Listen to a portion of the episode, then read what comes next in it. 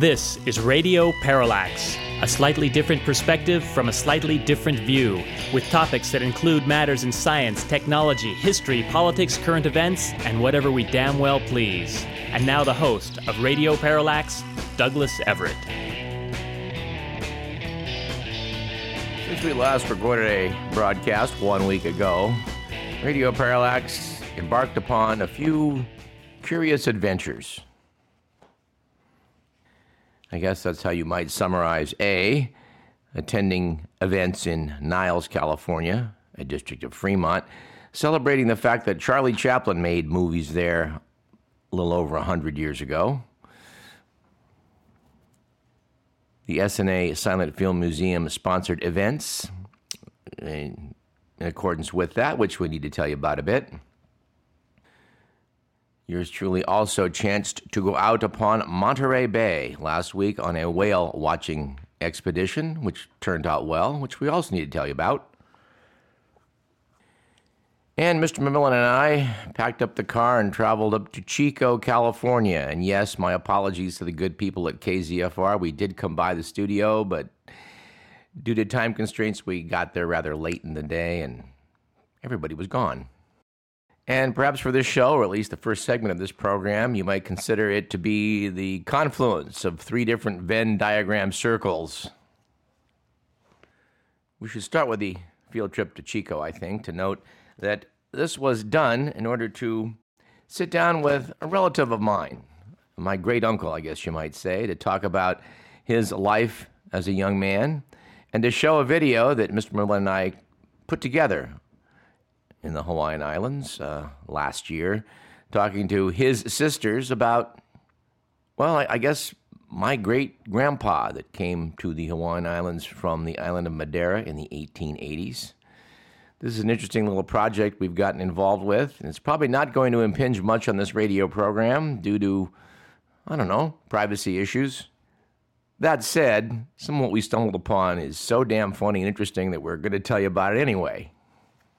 We do note that we're probably going to take a break here on Radio Parallax for the summer months, and some of our energies will be devoted into that particular project, and kind of hitting a reset button, I think, to come back and take some new looks at issues we're constantly kicking around and see if we can find some new solutions. We're feeling a bit hemmed in, particularly by the political situation here in the United States, wherein the gravest problems that seem to be facing the world are being studiously ignored by people who would just prefer that those problems didn't exist. I do want to note that the plan originally had been for Radio Parallax to be operating from, well, overseas. Yours truly meant to travel down to South America for the eclipse that took place this past week, but that did not come off. Luckily, if one is determined to see an eclipse in Argentina, there'll be an opportunity to do so again in December of 2020, and we do suggest, dear listener, that you consider marking your calendar for that event. I guess the observing was pretty good down there in Chile and Argentina. And frankly, I'm a bit sorry that I missed it, but oh well, one cannot do everything in life that one wants to do, eh? We'd also like to make a big deal later this month about the fact that it's the 50th anniversary of man walking on the moon.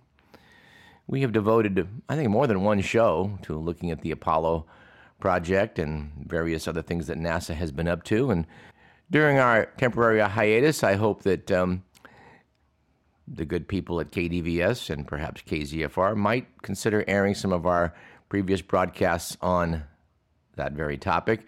Author Jay Barbie wrote a wonderful book about Neil Armstrong and Neil's efforts in Apollo 11. He, of course, is the first man to plant a foot onto the lunar surface. We'll see how that goes. This show is being broadcast this year on the 4th of July, America's traditional birthday celebration day.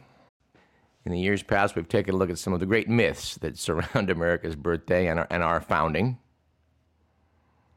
We're not going to do that today, but one thing I do want to sound off about is the fact that, well, depending on where you go, fireworks are either completely illegal or completely legal. And in either location, there are illegal fireworks that nobody wants to see, like, firecrackers. and of course out near sunset on the 4th of July. We'll note that the authorities have done one heck of a good job of keeping firecrackers out of this country. I don't think you'll be able to hear more than, say, 100 a minute going off during certain phases of the evening. I did have to laugh at the Sacramento Bee's article titled, Illegal Firework Task Force Returns Adds Members. Good, good. Keep it up, boys. You're doing a great job. Now, I don't want to downplay the fact that, you know, that you can get into trouble with misuse of, say, a Roman candle. Then again, I remember my very first experience with fireworks as a small boy when I discovered that those sparklers that cool off after you burn them, well, they take a while to cool off, which you may not be aware of. Those are safe and sane and can still get you into quite a bit of trouble. Let's go back to Charlie Chaplin. The good people at the Essanay Museum did a wonderful job in a walking tour of Niles showing where people lived. And no, it's still unclear where Charlie took up residence. It is believed by some that his new First Lady, Edna Purviance, who was with him for the next 6 years, joined him when he came to the Essanay studios. It is an interesting story that he was working for Mack Sennett in 1914, where he cranked out something like 30 movies. If you don't like Charlie Chaplin, these are probably the movies you've seen. They are pretty crude, they are pretty rudimentary, and they do involve a lot of falling into ponds and kicking people in the rear and spitting on them, etc. But he got better real quickly. It was at the time in Essanay, which he developed this character that was a little more nuanced and had an ability to sort of make you wistful, make you cry, perhaps, in addition to making you laugh. And that, of course, became his great trademark as he developed, you know, probably the greatest comedy character ever. I was a little bit stunned to realize that he went from being a guy starting out in the movies in 1914 to becoming one of the most famous people on the planet by the time he was at SNA cranking out more movies. Certainly by 1920, there seems to be no doubt among historians and film historians that he was probably the most recognizable figure on planet Earth. If you're a gifted pantomime artist, of course, you know, you don't need words to get your message across. I mean, what Charlie was up to was apparent to people in India and China and all over the world who spoke no English.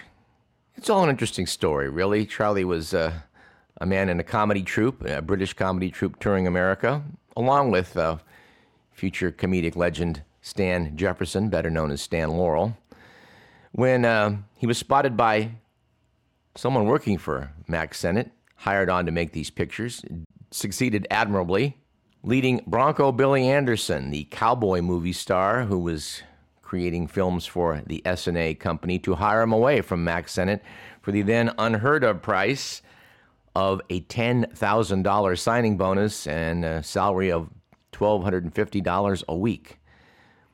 Of course, something like a year and a half later, he would be hired away by Mutual with a signing bonus of $150,000 and a salary of $10,000 a week. In 1918, that was a lot of money. Even 10 years later, Babe Ruth, legendarily making something, I think, like $80,000 a year playing for the New York Yankees. We have to do the aside. It was pointed out to him that he actually made more money than President Hoover, to which Babe Ruth replied, well, I had a better year. We would refer you back to our discussion with film historian David Keene in our archives about Bronco Billy Anderson, which David has written a book about and is quite expert on. His tour of Niles showed us where Chaplin's cameraman had lived, where Ben Turpin, another legendary silent film star, had lived. And what really struck me was that they could show you where the old studio had been, where the fence had been that Charlie runs along, and where antics, you know, people are familiar with from the films, took place. You could point over and say, well, he filmed that shot like 30 feet away right over there. They do this every year. If you missed it this year, and I'm sure that all of you listening did, you may want to, you know, pencil that on your calendar to check out in probably in June of 2020. One thing they throw in is a train ride from the town of Niles, the little hamlet of Sunol, the other side of Niles Canyon. Ms. Merlin and I have so far failed to get to Bosco's brew whatever it's called there, that to talk about the honorary mayor of Sunol, which was a dog back in the 1980s, but we will get there. One thing that struck me is really sort of cool and sort of interesting and sort of a brush with greatness, you might say, was the fact that David Keene has figured out, using some production stills versus the actual footage that they use in the film, where it was that Charlie films one of his comedy scenes in The Tramp, wherein he is directed to irrigate an orchard, and he goes out with a watering can. I was sort of amazed to realize that this orchard was about a half mile from my family's orchard, just south of that location. And it does kill me that although my grandparents were living less than a mile from all of these studio antics and Charlie Chaplin produced films, etc., there's no family lore about any of this. I don't know why that is. I sort of think that the farming folk wanted nothing to do with the movie folk. They were considered to be people of, well, questionable character. And speaking of questionable character, I cannot help myself from making a slight digression into the fact that we're recording today on America's birthday, the 4th of July, a country founded by some talented and bright people. There's no disputing that. And yet at this moment in time, due to the fact that the system set up back in the 1780s had a few loopholes, shall we say, in how it would work, how we would reach out to the populace to select one individual to be our leader, leading to the fact that at the present time, there is a chief executive in the United States of America who's now been accused for the second time of rape. Go to The Economist magazine. E. Jean Carroll is the 16th woman to credibly accuse the president of some kind of sexual molestation and the second to accuse him of rape. The magazine notes that whether Americans approve of him or not, only 35% of us say the president is a person they admire. That's according to Gallup. And it should be noted that his defense in these accusations from E. Jean Carroll is, quote, "she's not my type," unquote. With the implication, notes The Economist, that had she been more attractive, he might have done it. This is the guy in the Hollywood Access tape that says he moves on women like a bitch, right? He just kisses them, he just grabs them in the you-know-what. And of course, he's used that same line, "she's not my type," to counter the accusations made by others. Anyway, that's enough of that. And I apologize, I just couldn't help myself. We're trying to keep things a little more light today. And discussing the grim nature of politics and our politicians is something we're going to try and move away from, I think, in the months to come. So let's instead talk about whale watching. Yours truly embarked out of Monterey last Sunday with, a family member who runs a darn good company, Cheeseman's Adventure Safaris. It's a pretty good outfit. I've gone out whale watching with them before. And no, this is not plug-o-lide. I have nothing by referring to the actual company, which, I approve of. They did a nice job. In fact, on board that day was a person who runs another whale-watching company who, on her day off, decided to go out and whale-watch with us. She certainly knew her business. She was able to recognize some of the whales on site. As they dove, she'd go, "Oh, that's Fran." And Fran likes to pair up with a whale we call Win because of the scrapes on her tail, they resemble W-I-N-N. She noted that some years back, these two had paired up for like a month and fed together out in Monterey Bay and had now apparently reunited, much to her delight. The humpback whales, by the way, are the ones that make these, at least the males, make these incredible sounds that people recorded, as I recall, a couple of decades ago. There were some albums that were put out about humpback whale mating sounds. There seemed to be some idea that if you played these whale mating noises that, it would get women more in the mood. As far as I can see, this only works on women who are humpback whales. But they went out of their way to show us three different types of dolphins and explained how they ate different diets. One of them specialized in squid and therefore had different dentition than the ones that ate fish and had these conical teeth. If I'm remembering this correctly, the squid eaters were called right whale dolphins. named after the right whale, which is noted for the fact that it does not have a dorsal fluke. Neither do these dolphins, and they look like little torpedoes jumping in and out of the waves. Quite striking, you know, rather fish-like in their contours. They talked a bit about whale evolution and pointed out that although a lot of creationists like to claim that there's all these missing links, in fact, at this point in time, we have got the evolution of whales mapped out in surprising detail. The closest living relatives to whales are hippopotami. And since we brought up hippopotamuses or hippopotami, I'm not sure which is correct, I can't resist recycling that joke we used a couple weeks ago when someone sent a meme out showing that, you know, a picture of a hippopotamus hitting the water at great speed, noted that a hippopotamus can outswim a man and it can outrun a man on land, meaning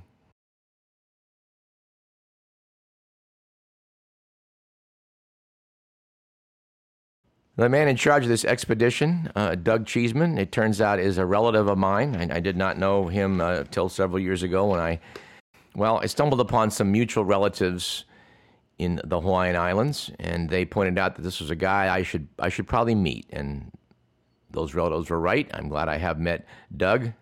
He was a former instructor of zoology at De Anza College. Knows his business when it comes to animals.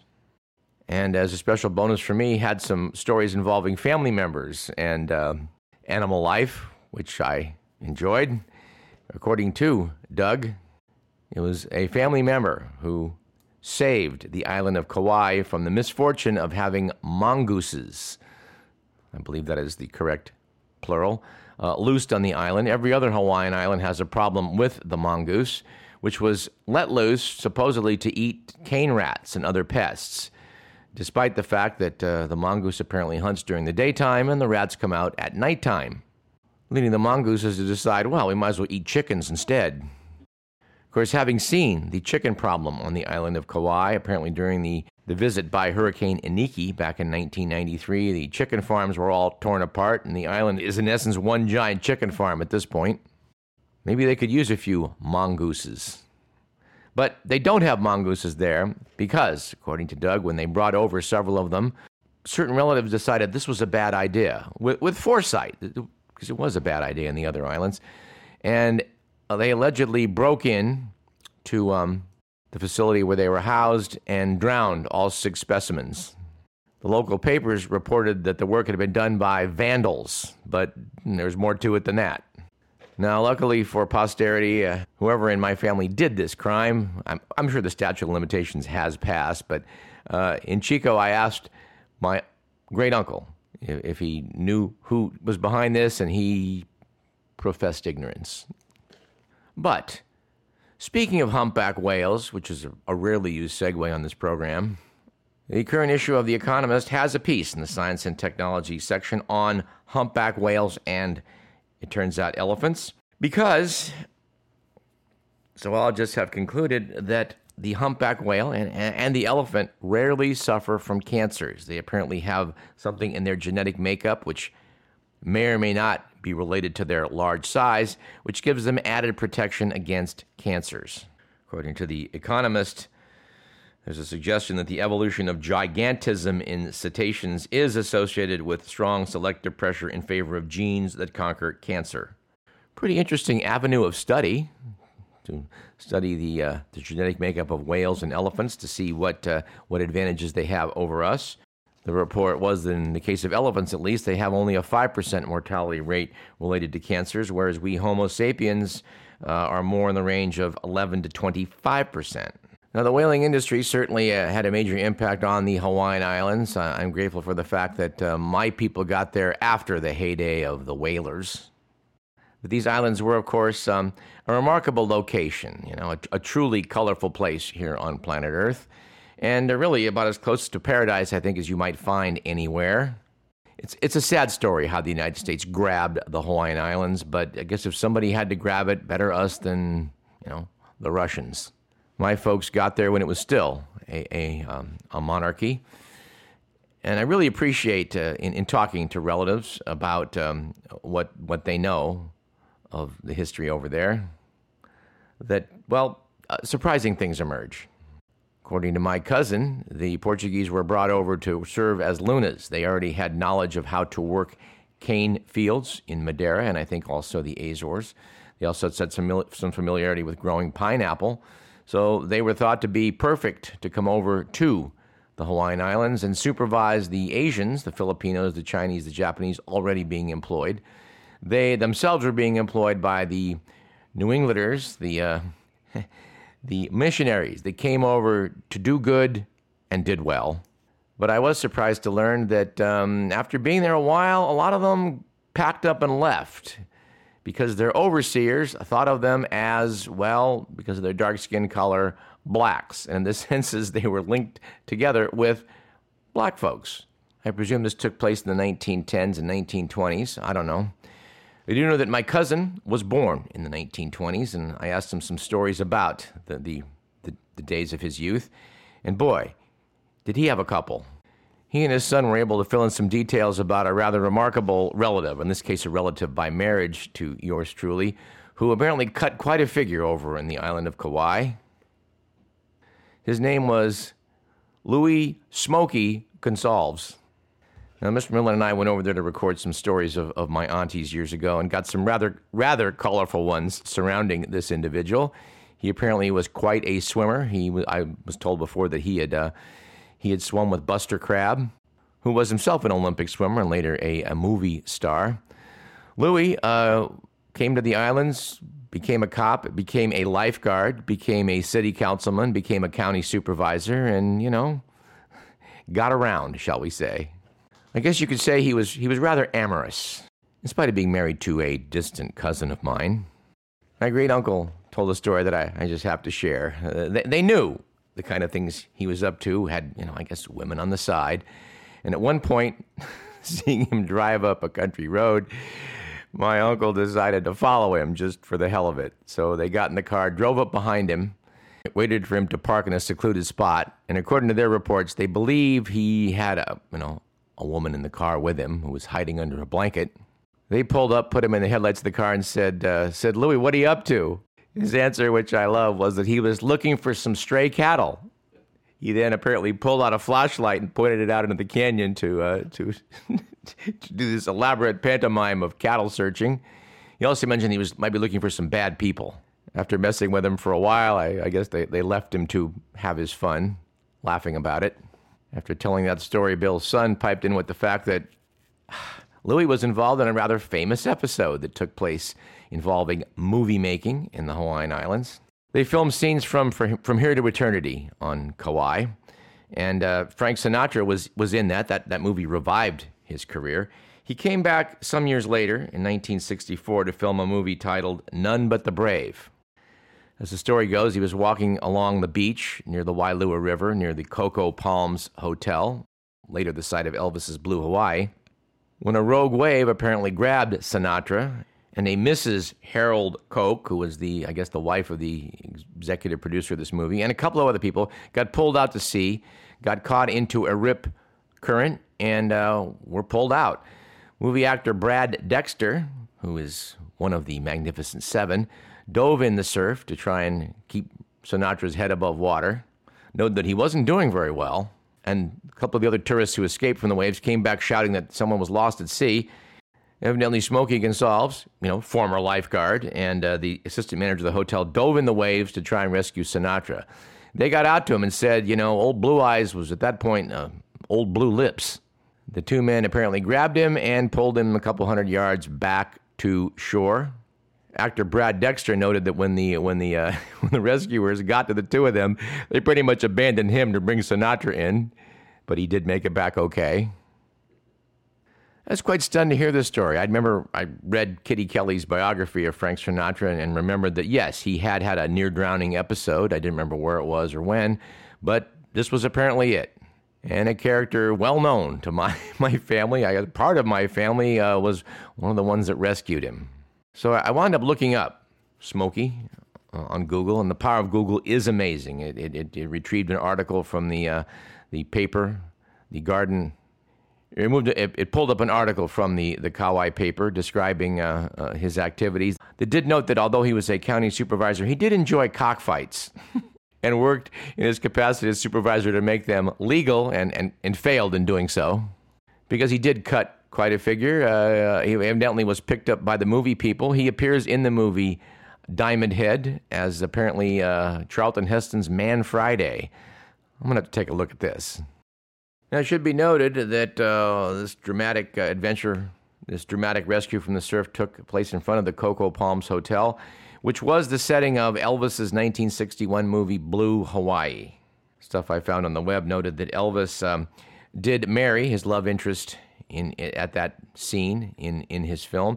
And when he actually married Priscilla Presley 6 years later, he went back to that exact site and repeated the scene from the movie in real life.